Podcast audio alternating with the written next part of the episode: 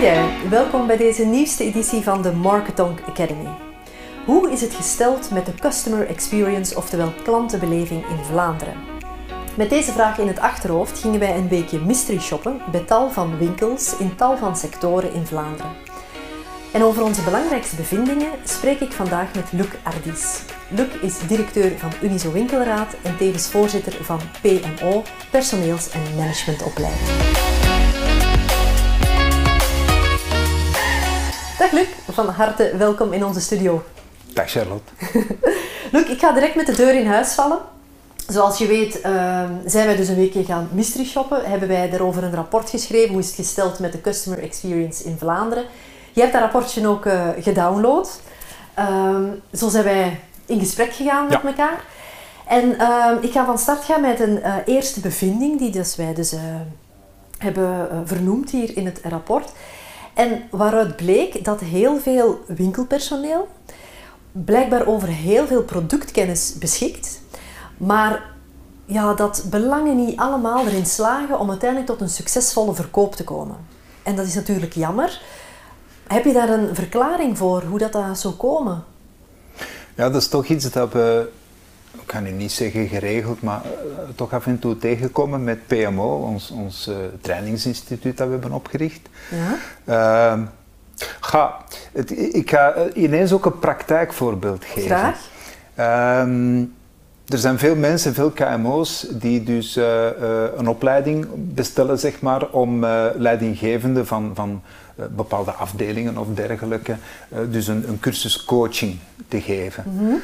Um, en het probleem is dat, uh, ja, dat is toch een hele investering. Elke opleiding trouwens is een, een hele investering. Dat dus op het einde van de rit blijkt dat dat toch niet altijd zijn vruchten heeft afgeworpen. En mm-hmm.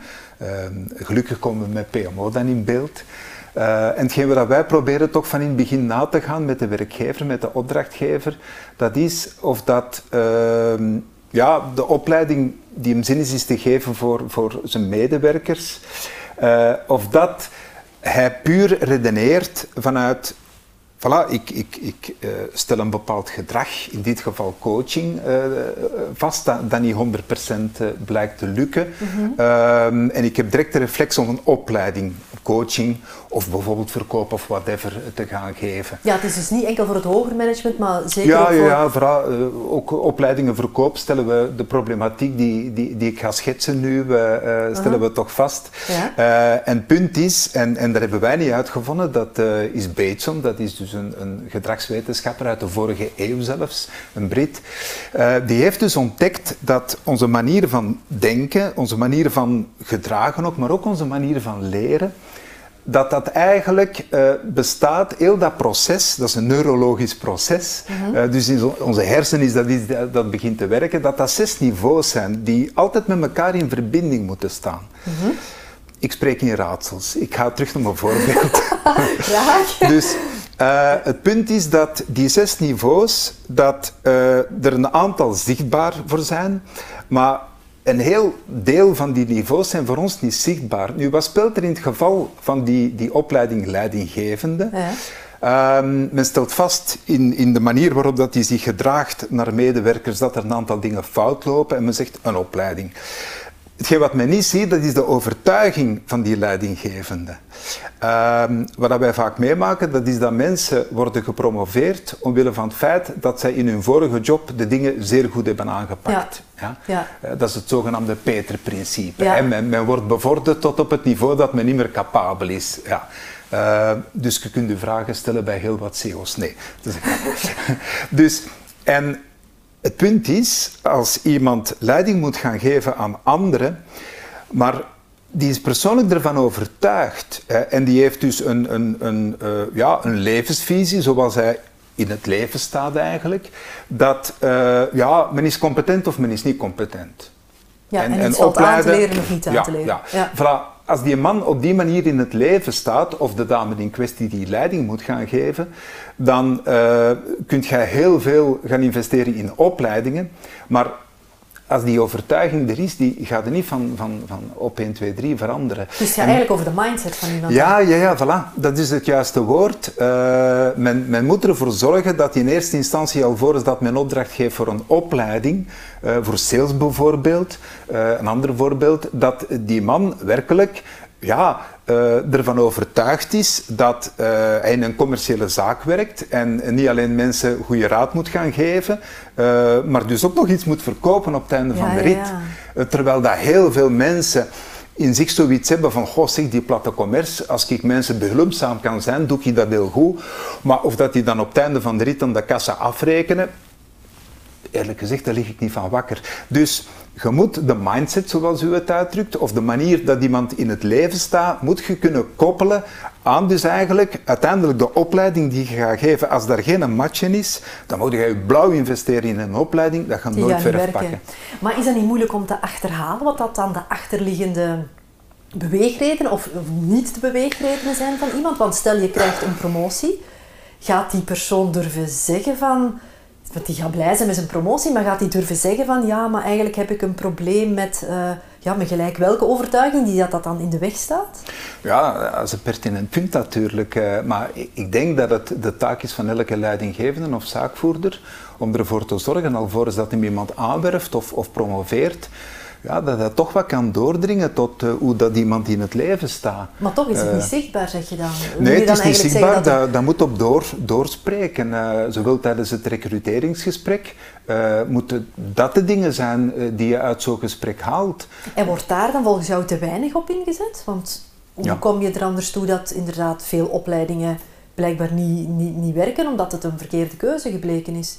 Ja, uh, omdat mensen veel te rap redeneren op basis van hetgeen wat ze zien, wat zichtbaar is, een bepaald gedrag. Uh, en als iemand uh, uh, niet evenveel verkoopt als zijn collega's bijvoorbeeld, zegt men, ah, een opleiding, een opleiding sales, dat is de oplossing. Ah, ja, okay, terwijl dus... dat wij zeggen van, ja, maar probeer deze eens met, met de man of de dame in kwestie rond tafel te zitten. En, en, en ja, probeer eens door te dringen waar hij mee bezig is. Ja. Uh, al is dat hij begint te spreken over zijn hobby. Ja, als leidinggevende is dat interessant om te weten waar, waar de passies liggen van de persoon in kwestie. Ja. Dus dat moet men eerst proberen te achterhalen, alvorens dat men holder de bolder zijn heil gaat zoeken in een opleiding. Ja. En ik spreek nu een beetje misschien op het eerste zicht te, ja. tegen de eigen winkel. Maar met P M O zijn we ervan overtuigd, en met onze federaties, onze retailfederaties, dat, dat dat vooral de opdracht is van onze uh, K M O-leden, ja. uh, om, om toch even eens die reflex te maken. Ja, en om te kiezen dat een, uit, ja, wat ja. is voor mijn situatie de beste opleiding? Ja, ja klopt. Dat snap ja. ik. Je begon net te spreken over die zes verschillende denkniveaus. Kan je daar wat meer over vertellen? Wat dat dan zichtbaar is en wat dat dan blijkbaar niet zo zichtbaar zijn? Maar hetgeen wat zichtbaar is, dat is van het moment dat een klant komt, in een winkel bijvoorbeeld, met een bepaalde klacht en hoe dat, dat personeel daarop reageert. Ah, ja. uh, dus dan heb je al de twee eerste niveaus. Dat is het zichtbare, de omgeving, hè? Ja. Uh, en de manier waarop dat, dat iemand reageert, dat is het tweede niveau, op dus effectief hetgeen wat zich aandient, mm-hmm. hè? Een klacht.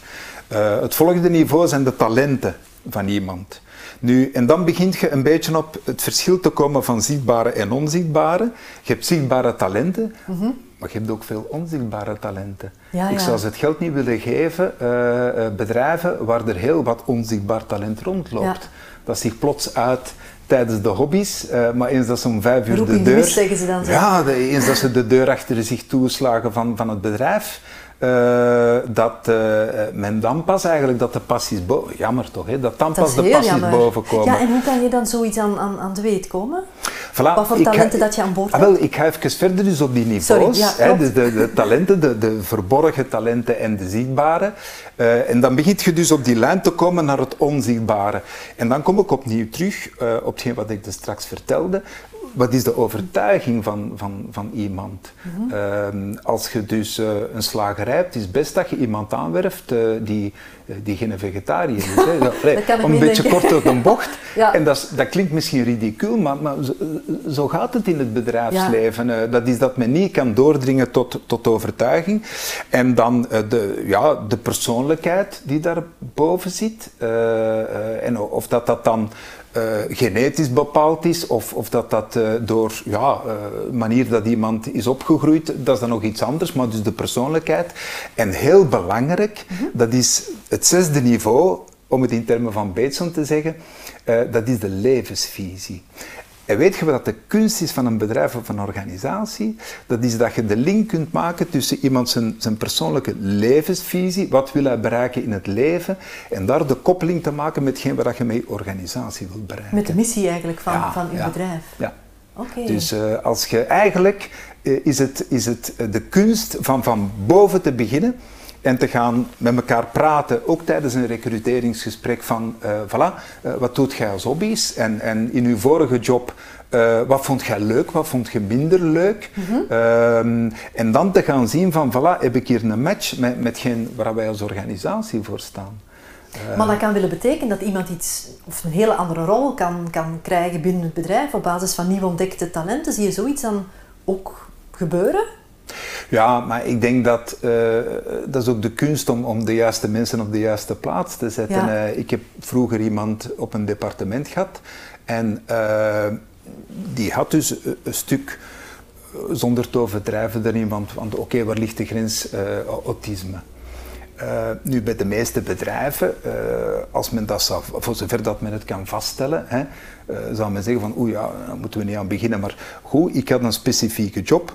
Uh, waar dus eigenlijk het feit dat iemand heel uh, geconcentreerd uh, met, met cijfertjes kan bezig zijn, heel analytisch, tot op het autisme af, mm-hmm. uh, dat dat perfect was voor, voor, voor die specifieke job. Ja, ja, ja. Uh, dus nogmaals, uh, als je recruteert of, of uh, mensen probeert, uh, eens dat ze zijn aangeworven, uh, ja, ook eens te zien, uh, voor zover dat je het dan in eerste instantie niet hebt bekeken, uh, uh, waar dat er ergens verborgen talenten zitten.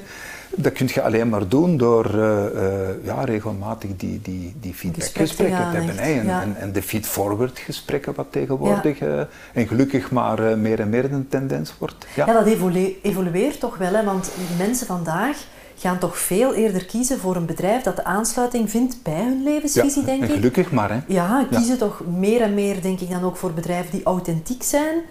Uh, dat wel ja. voor gelijk welk bedrijf te gaan werken. Dus zou dat ook geen kentering dan kunnen teweegbrengen binnen het opleidingsniveau? Ja, dat denk ik wel. Uh, nu, dat is ook in de psychologie is dat een hele belangrijke switch geweest uh, die we dus in de vorige eeuw, de twintigste eeuw, dus nog niet zo lang geleden, hebben gekend. Uh, dus de psychologie is eigenlijk wetenschappelijk uh, op de kaart gezet door mensen zoals een Freud en, en Carl Jung en dergelijke.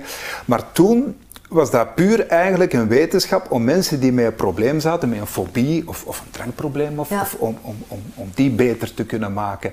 De switch die wij hebben gehad, en dat is, dat, dat is een gigantische stap vooruit in de psychologie, uh, dat is door positieve psychologen, uh, zoals een, een, een Sikszentmihalyi, Uh, dat is de man van flow. Hè. Mm-hmm. Hoe, hoe, ja. hoe geraakt in de flow? Ja.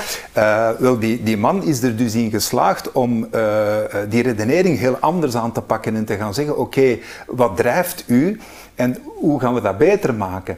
Uh, en dat is volgens mij ook de opzet in een opleiding. Dat is dat men niet zozeer tekortkomingen van mensen zich daar gaat op focussen en proberen aan de hand van opleidingen eigenlijk uh, die ongedaan te maken. Het is veel uh, rendabeler, om het in zakelijke termen uit te drukken, om, om mensen eigenlijk de kans te geven in de dingen waar ze sterk in zijn en mm-hmm. waar ze ook meestal dan toch door gepassioneerd zijn. Ja, wat ze graag doen dan vaak. Om mm-hmm. ze de kansen te geven van, van zich daarin te verbeteren. Ja. Dan zie je die mensen werkelijk boven zichzelf Opleven. uitstijgen en daar geniet je als organisatie dan ook van. Uh, dus dat, dat... Ja, dat is een wisselwerking natuurlijk. Ja, ja, ja, ja, ja, ja. Is het te kort door de bocht om te stellen dat... Ja, dat, dat er waarschijnlijk te veel mensen niet op de juiste stoel zitten vandaag. En als we kijken naar retail, want een van de bevindingen uit het rapport was dat er toch echt wel wat schort aan de, klant, aan de klantbeleving. Ik bedoel vooral op vlak van klantvriendelijkheid. En in sommige gevallen, ik wil zeker niet iedereen over dezelfde kam scheren, maar moeten we toch echt wel spreken over de klantonvriendelijkheid. En dan denk ik, ja, uiteindelijk de winkelmedewerker... hoort toch iemand die zijn, die dat graag in contact komt met andere mensen, die bewust wil gaan verder helpen. Maar vaak ja, is dat niet de indruk die je hebt als je ja, een winkel bezoekt. Hoe ja. denk jij daarover? Uh, ja, uh, ik denk dat het een, een gigantische uitdaging zal zijn, ook in de retail. Uh, als we nu bijvoorbeeld tijdens corona hebben gezien dat uh, e-commerce, online shoppen, mm-hmm. uh, dat uh, die consumenten uh, die het nog niet in de, in, in de vingers hadden eigenlijk, dat die nu massaal online zijn gaan shoppen, er gaat sowieso iets blijven van hangen. Dus en dat maakt dat wij toch in België, denk ik, uh, uh, moeten gaan nadenken. Zeker de mensen, en, en ik versta me niet verkeerd, ik geloof echt wel in de meerwaarde van fysieke winkels. Absoluut. En ja. ik, ik ga me direct nader verklaren. Hè.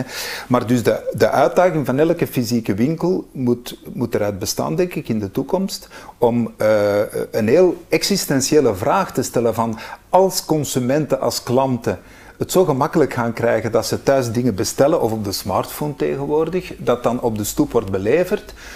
Ja, wat is dan ook de drijfveer van een consument om in mijn fysieke winkel te komen? Ja, en, ja en, gebruiksgemak en dat, is natuurlijk ja, in, hè, vandaag de dag. Is, alles wat rond convenience draait, ja, absoluut. En, en daar gaan we nooit, ten opzichte van e-commerce qua efficiency, gaan we het nooit met fysieke winkels kunnen halen. Dus je kunt die gemakkelijker hebben dan dat de spullen bij u op de stoep worden gebracht. Tenzij dat er dan iets met mis is, hè? Ja, tuurlijk. Je hebt een klacht en ja. Ja, bij wie kom je dan terecht? Voilà, ja. Ja, maar het, het moet zelfs meer zijn. En dan kom ik tot de rol van die winkelmedewerkers. Ja. Hè? Dus ik ben ervan overtuigd dat uh, de komende jaren dat daar precies de uitdaging zal liggen. Want iedereen heeft het over experience. Customer experience ja. is ook de titel van ja. het onderzoek, denk ik. Ja, klopt. Uh, nu, we moeten oppassen. Hè. Vaak wordt het gebruikt als een soort van containerbegrip.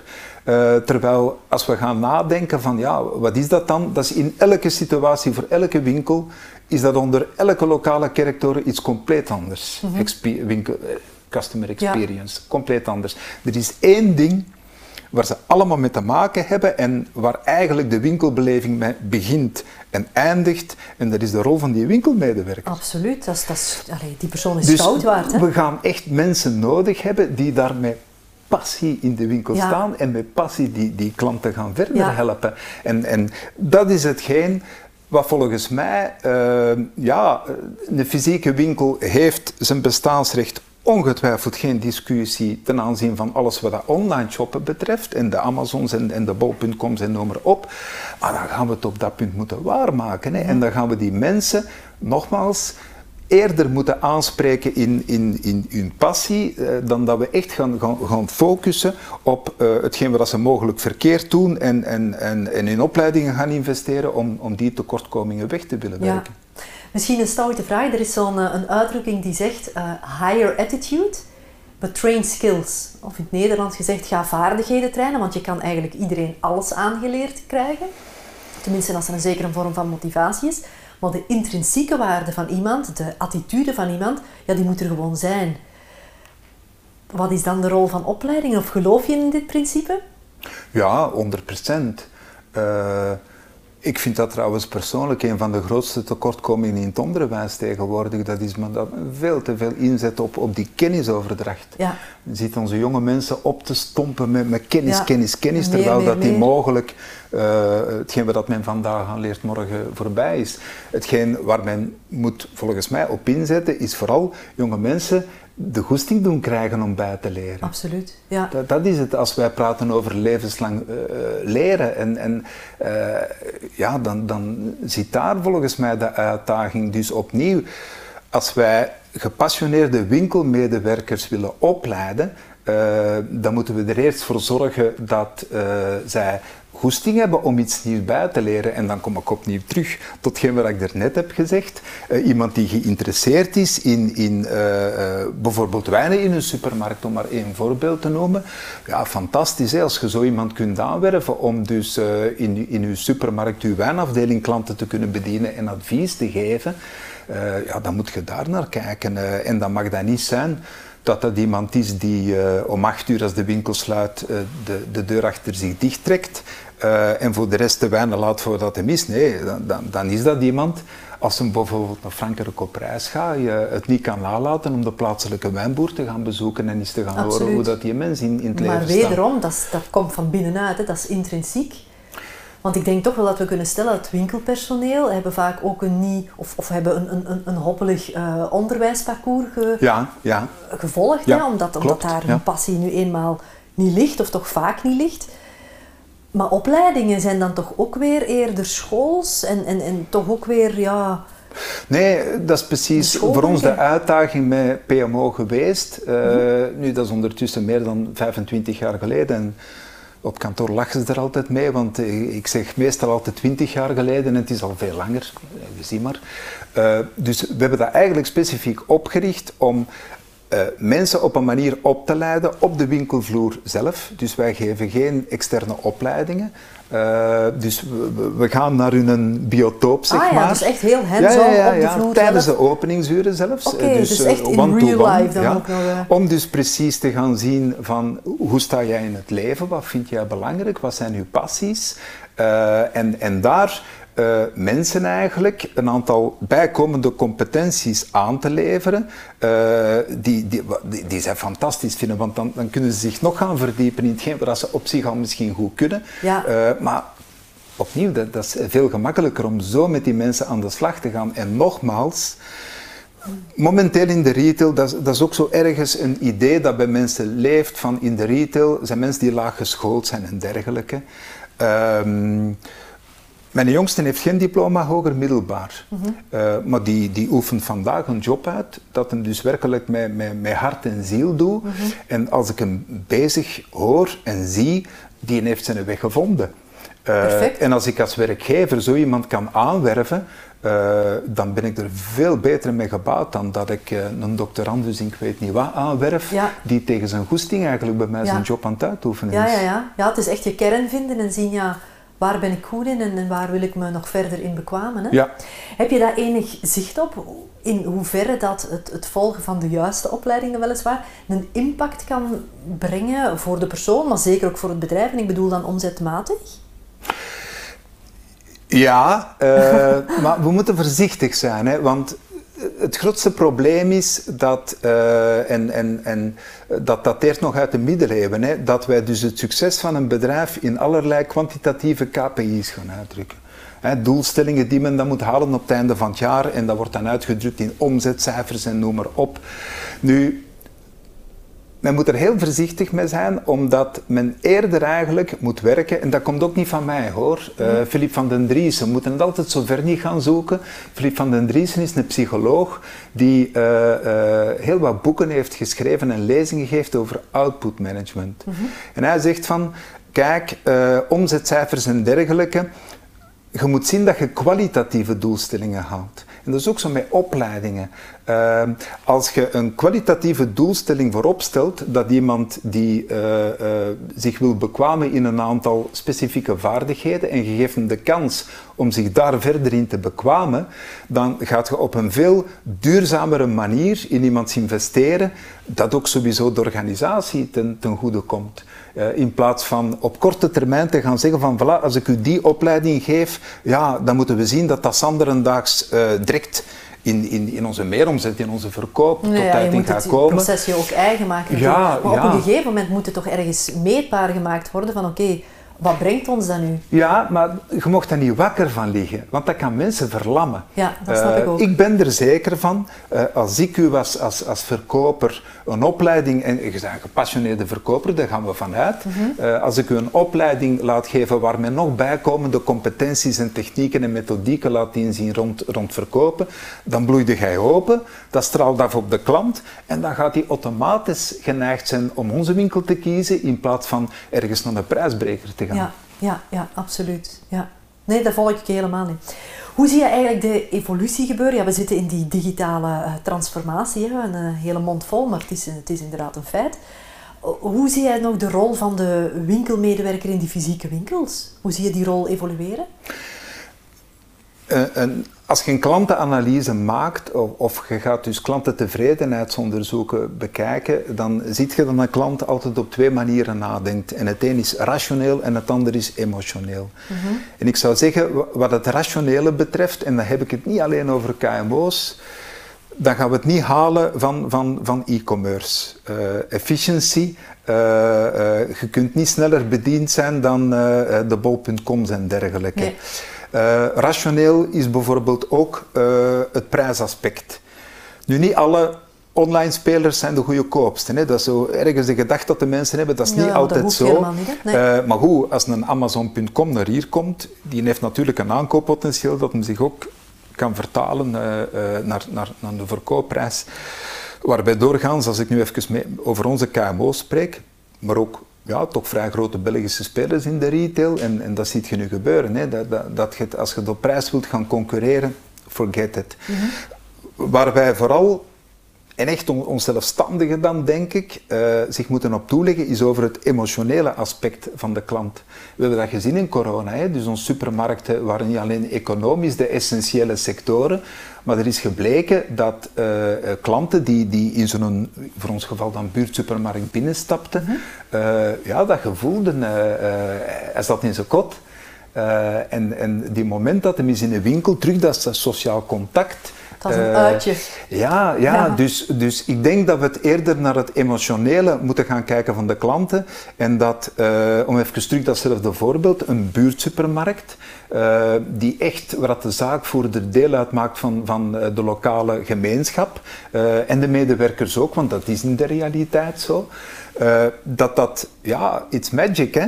Uh, dat dat een aantrekkingskracht geeft aan mensen, puur op het emotionele vlak, uh, die je nooit met online shoppen gaat ga kunnen uh, nee. uh, evenaren. Nee. Uh, en wij moeten vooral op die, die emotionele kaarten trekken. Uh, dus eigenlijk emotionele intelligentie ook uh, aan de dag leggen, veel meer dan spelen op I Q, inzetten op ja, E Q.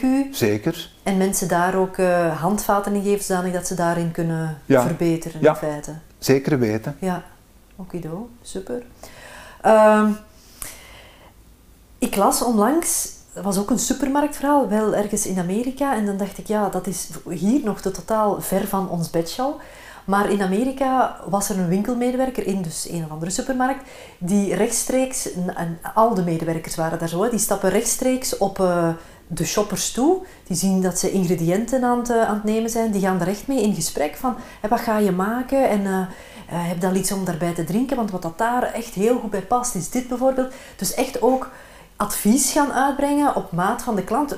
Personalisatie, hè, waar dat we ook allemaal de mond van vol hebben. Maar dat is echt toch wel een heel praktisch voorbeeld. Zie je daar mogelijkheden toe, hier in, uh, in Vlaanderen, in België? Ja, zeker weten. Uh, ik denk dat uh, uh, wat supermarkten betreft bijvoorbeeld, hè, men, men heeft dus nu omwille van de technologie, uh, uh, ja, zelfscanning bijvoorbeeld. Ja.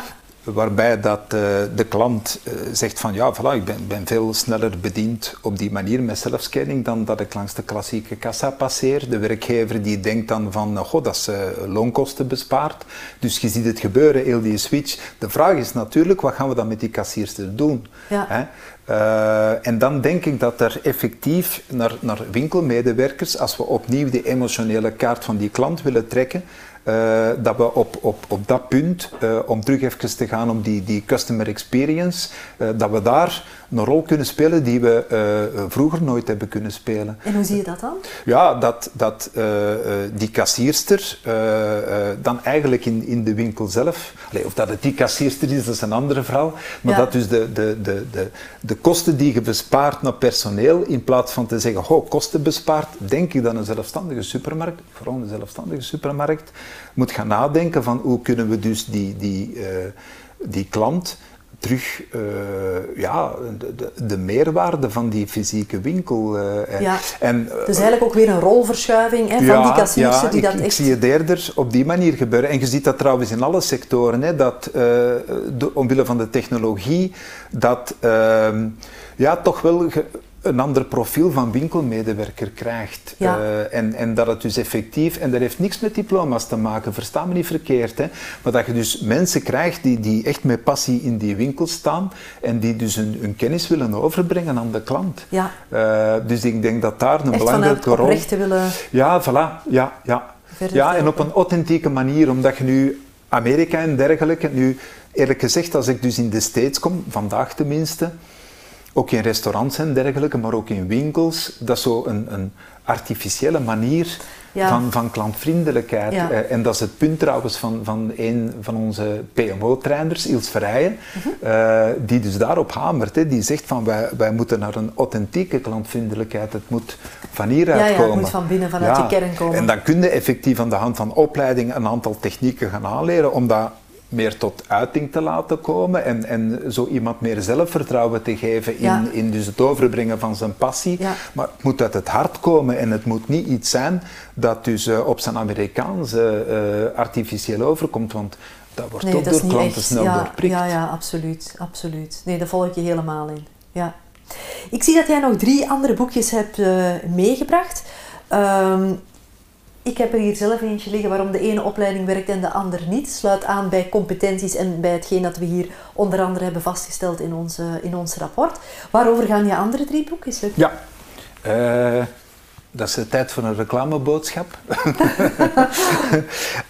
Zolang het aansluiting ja. heeft. Uh, voilà, dat gaan we proberen. Ja, dat is de uitdaging. Uh, nee, ik heb dus voor Lano Campus en, en uh, P M O, dus we hebben de handen in elkaar geslagen, dus een, een reeks gemaakt. Uh, dat is het A B C van het nieuwe werken en dat gaat eigenlijk ja, in essentie over hetgeen waar we het nu hebben over gehad. Uh, dus uh, uh, waarom de ene organisatie swingt en de andere sloot in tijden van verandering. Uh, ja, we hebben nu corona en alles wat er uh, daarna zal volgen uh, zal noodzaken dat organisaties uh, op een andere manier gaan uh, nadenken uh, en, en, en, en de dingen zien. En wat is dan de onderscheidende factor om te gaan swingen dan wel uh, te slowen? Ah, wel, dat is hetgeen waar we het er net over, over hadden. Uh, We noemen dat soms ook van rechts naar links denken en, en ik praat soms in raadsels, maar ik ga het, ik ga het verklaren. Uh, de bedoeling is dat een organisatie eerst de waarom-vraag stelt. Ja. Uh, dat is ook zo'n hype, hè? Heel interessant, Sinek, ja, Simon Sinek, hè? Ja. Waarom? Uh, waarom bestaan wij als supermarkt, ja. waarom bestaan wij als modewinkel? Hè? Wat, wat is onze rol eigenlijk? Uh, dat is om, om mensen echt de kans te geven als modewinkel om zich modieus en, en, en eigentijds te kunnen kleden en, en, en dergelijke. Mm-hmm. Daarom doen we het niet noodzakelijk om, om, om de omzet. Uh, als het een er is, dan zal het andere wel volgen. Dat een logisch gevolg en, zijn. En ja. uh, die organisaties uh, die swingen, dat zijn de organisaties die erin slagen om vooral die, die maatschappelijke doelstelling voorop te stellen. Uh, waarom staan wij, staan wij er in de samenleving? Ja, en dat over te brengen aan, aan, aan medewerkers. Ja. Dat is ook een heel proces. Uh, en daar gaat dit boekje over. En ik vertrek altijd uh, van dus een uh, wetenschappelijk model. Uh, in dit geval is dat, zijn dat de vijf fasen van verandering van uh, Prochaska en Di Clemente. En dat probeer ik dat te vertalen naar praktijkvoorbeelden. Ah, ja. Of aan de hand van praktijk. Ja. Ja. Uh, dus daar gaat dit boekje over. Ja. Uh, en dat zijn dan vijf stappen die dan in vijf hoofdstukjes uh, uh, worden uitgewerkt. En die ons leren dat uh, als je mensen wilt aanzetten tot verandering, dat er eerst altijd zo'n fase is van, van ontkenning. Uh, ja, dat is heel raar. Van nature gekant ja, ja, ja, ja, ja, dat uh, schijnt zelfs te stammen uit uh, de oertijd, uh, waar wij dus nog uh, vruchtenverzamelaars waren. Hè. Dus wij moesten erop uittrekken, met gevolg dat achter elke boom daar gevaar schuilde. Uh, en dat maakt dat wij dus de betreden paden nauwelijks durfden te verlaten. Okay. Uh, dus dat dateert van die periode. En dat zit nou, er is altijd een oerstemmetje in ons die zegt van het moment dat er zich iets nieuws aandient van uh, dat ja. vertrouwen niet. Ja. Liever de, de betreden paden eigenlijk. Ja. En, en dan de volgende stappen is hoe dat je dan toch mensen zover kan brengen dat ze zeggen van ja oké, okay, uh, misschien de manier dat we bezig zijn is toch niet zo goed. En, en uh, dat op een heel zachte manier, niet te forceren, uh, niet bij het nekvel pakken en zeggen van en ga, moet ik hier gaan veranderen. Nee. Uh, nee, nee, want dan wordt het ook niet gedragen natuurlijk. Ja, ja, van dat heel stapsgewijs te doen, dat is dit boekje. Ja? En dan het laatste, uh, vind ik persoonlijk uh, ook een heel leuke titel. Uh, hoe maak je van een Blue Monday een Freaky Friday? Oké. Okay. Ja.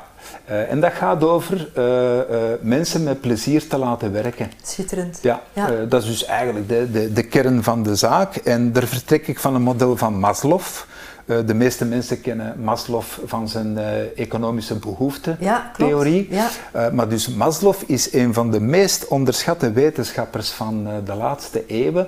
Omdat niet alleen op, op economisch vlak, maar uh, ook uh, puur uh, van hoe dat we ons in, in de samenleving begeven. Uh, heeft hij heel interessante inzichten, uh, uh, eigenlijk wetenschappelijk, uh, kunnen, kunnen aantonen. Maar wil je hiermee dan zeggen dat... Uh de leidinggevende het personeel telkens moet motiveren? Of moet, je, moet het personeel in staat zijn om zichzelf intrinsiek te kunnen motiveren en, en ja, te doen wat dat er verwacht wordt, met name met passie, uh, ja, die job uitoefenen? Het, het zijn sowieso de twee. Uh, dat is ook zo'n misverstand. Uh, wij, wij zeggen dikwijls...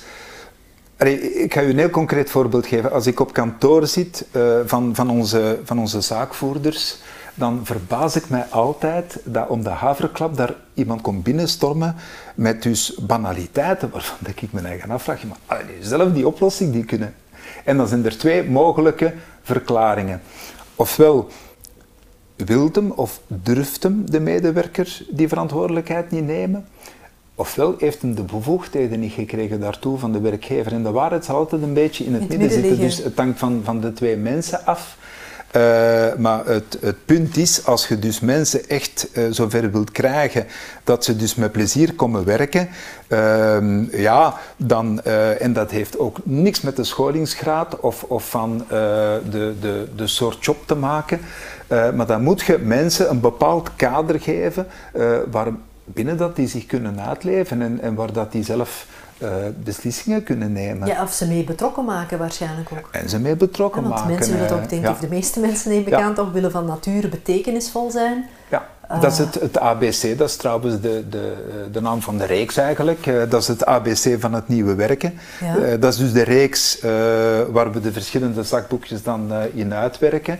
Uh, A is voor, voor autonomie, je, je moet iedereen, los van de scholingsgraad, nogmaals, moet je een stukje autonomie geven uh, en ook beginners. Hè. Uh, dus dat is ook zo'n misverstand. Men denkt, ja, als iemand begint aan een job, dan uh, moet je daar gaan naast zitten en dan moet je stap voor stap. Je moet mensen ook de kans geven, vooral ook in een beginperiode, om uh, zelf eens een keer met de neus tegen ja, de ja, muur te lopen. Te mogen maken. Ja, ja, ja, ja. ja dat, is, dat is heel belangrijk. Ja. Uh, en, en ze zelf ook een stuk, ja, op die manier... Uh, ja, verantwoordelijkheid zien en, en, en als je dat zelf ondervindt, uh, dan gaat dat veel langer bijblijven dan dat altijd iemand over je rug komt ja, ja, kijken tuurlijk, en, ja, en te zeggen van nee, je moet dit en, en dat, dat, dat is ja. logisch, maar het wordt in de praktijk zo weinig toegepast. Ja. Allee, dat, dat zijn dus basics die, als ik dat vertel, dat iedereen uh, ook van ons leden zegt, oh ja, natuurlijk, maar als je dan in de praktijk dan is het helemaal gaat anders. Zien, ja, ja, ja, maar waarover ja, dat wij het nu hebben, dat is helemaal geen rocket science, hè, maar toch... Ja, gebeurt het te weinig? Ja, en niet alleen bij K M O's, hè. Nee, nee, nee. Niet alleen bij K M O's. Het, weet je, het grote probleem, en, en dat is eigen aan ons mens zijn. Uh, we hebben meestal de dingen die we vandaag delegeren, hebben wij ooit eens in een vorig leven zelf gedaan. Uh, en en dat is, dat is misschien een beetje het nadeel van een familiebedrijf. Dat is, dat is zeer specifiek ook voor een familiebedrijf. Uh, ze hebben de dingen zelf gedaan. Uh, als kind hebben ze misschien tussen de winkelrek rondgelopen om, om ook uh, dingen aan te vullen en noem maar op. Hè. Uh, ik zie bij ons leden soms, uh, en dat is goed, hè, mm-hmm. uh, tien tot twaalfjarigen in de winkel bezig. Dus ze hebben dat allemaal zelf gedaan. En als we dat dan zelf gedaan hebben, hebben we daar een beeld over gevormd. Hoe dat je een job moet doen. Ja. Ja, welke stappen dat ja, moet verlopen. Met gevolg dat als iemand anders dan in het bedrijf komt en die gaat die job doen, ja, dan... dan, dan, dan, en, en dan dat kan zo, die stap niet overgeslagen nee, worden. En dat is zo dodelijk ook voor een opleiding. Hè. We ja. maken het vaak mee dat, dat als het dan winkelpersoneel is, uitvoerend personeel soms, die, die een, een, een, een kaastoog moeten maken of een groente- en fruittoog. En die krijgen dat dan aangeleerd en dan de volgende keer komen die terug en die zeggen, ja, maar ja, zeg, onze leidinggevende heeft gezegd, wij doen dat hier zo niet. Okay, ja, ja. Dat is dus de dood met de kogel, ja. voor die opleiding en voor die persoon zelf ook Tuurlijk. en zijn zelfvertrouwen.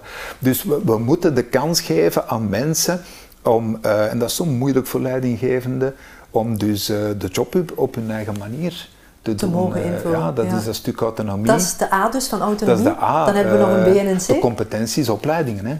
Ja. Ja. Uh, en de B, uh, dat, is, dat is opnieuw belonging, uh, dat is die verbinding maken, uh, de verbinding maken tussen de collega's onderling. niemand heeft, heeft de waarheid in pacht. Uh, dus je moet zien dat je een team kunt verzamelen uh, waar dus liefst de meest uiteenlopende karaktertrekken kunnen niet ja. worden bij elkaar gezet. Ja. Uh, dat je al die verschillende inzichten hebt en, en competenties en, en passies. Uh, maar, ook, ja, uh, maar ook de belonging, uh, opnieuw de link tussen waar iemand persoonlijk, uh, hoe dat hij in het leven staat en die match proberen te maken met... Uh, ik heb heel... Uh, uh, professionele medewerkers, maar ik zeg dikwijls tegen hen, jij doet je job perfect, uh, maar als je nu morgen identiek dezelfde job in een andere organisatie gaat doen, uh, zou dat dan even gelukkig zijn? Uh, en dat zou kunnen. Dus wat maakt het verschil? Dat is dat onze organisatie, die er staat voor zelfstandige ondernemers, dat mensen die bij ons komen werken, ook ja, uh, het volste respect hebben voor, voor mensen die met eigen centjes en op eigen risico investeren in een bedrijf. En dat is dan het gedachtegoed dat gedeeld wordt? Ja, ja. ja. Als, als mensen die bij ons werken dat, die, die feeling hebben van hola, wie is er hier van ons bereid om zijn eigen familiekapitaal te steken in een zaak uh, en dan te hopen op het einde van de rit dat er een return on investment komt. Wie wil dat hier doen? Dat, dat, dat is een zeldzaam ras. Ja. Wordt maar daar uh, zou elke en, winkelier toe moeten komen uiteindelijk? Elke winkelier moet, moet ervoor zorgen dat uh, mensen die bij hem komen werken, uh, uh, uh, wij hebben zeer gerenommeerde kaaswinkels, en een Elzen, een Schokkaart en dergelijke, dat zijn echt kaaswinkels, uh, dat is dus het kruim eigenlijk van die sector. Mm-hmm. uh, als die mensen aanwerven, ja, dan moeten die mensen aanwerven die dus uh, even gepassioneerd zijn als de zaakvoerder wordt ja. in, in, in kaas. Hè. Dat is een mooie om af te sluiten. Absoluut. Eén vraag nog, misschien de moeilijkste van allemaal. Heb je zoiets als een gouden tip?